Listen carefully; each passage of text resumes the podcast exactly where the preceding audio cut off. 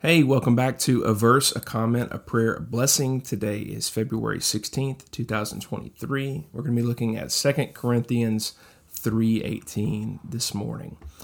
Uh, Paul writes to the church in Corinth, and he says, And we all, who with unveiled faces contemplate the Lord's glory, are being transformed into his image with ever increasing glory, which comes from the Lord who is the Spirit.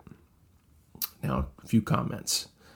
So, over the last few weeks, uh, in preparation for a small group, uh, I've been studying this relationship between spiritual rhythms, sometimes called um, sacred rhythms or spiritual disciplines, and this idea of spiritual transformation.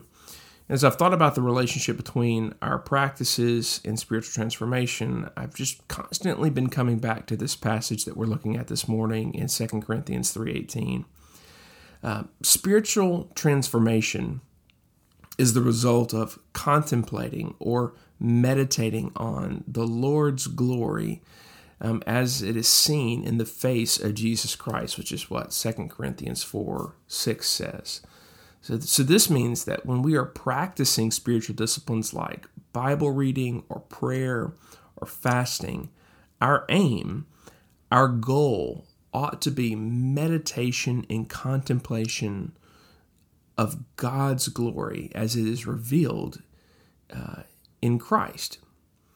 So, what I want to encourage you to this morning is that such an approach to spiritual rhythms requires us to engage in these practices with, with what I would call relational expectation, which essentially declares, I will encounter the living God today.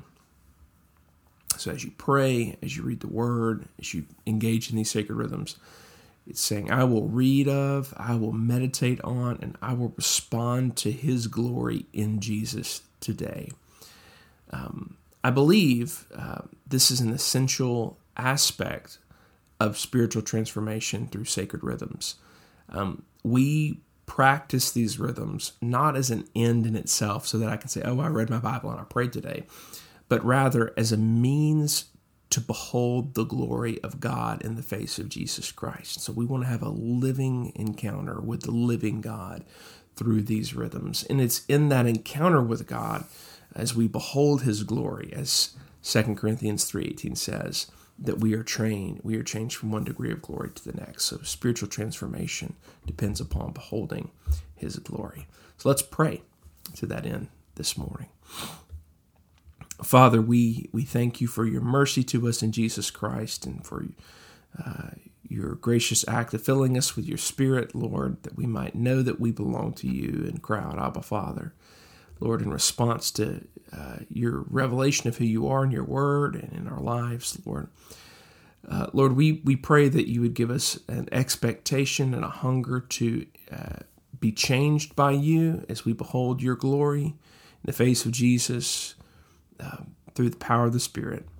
Uh, we ask that you would, um, Lord, free us from the practice of. Um, of, of rhythms where where the goal is just the completion of that rhythm, um, but that we would see it as part of a vital living relationship with our great God who intends to change us from one degree of the glory to the next through contemplation of your glory.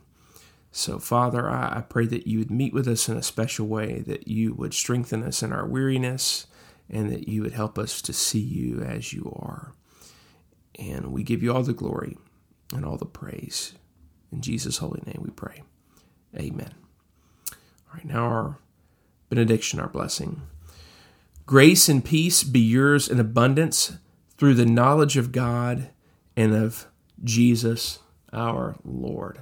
I hope you have a great day. Um, I uh, will try to get a episode recorded for tomorrow um, on the 17th, but I will be traveling. I'm getting to go home and see uh, some family for the weekend. And so um, if it's not there, um, dig into the word uh, for yourself. But we'll see. We'll see what uh, see what I'm able to get done. So, but I pray you have a great day, and I appreciate you joining. And uh, I look forward to more of these together. Have a great one. Bye bye.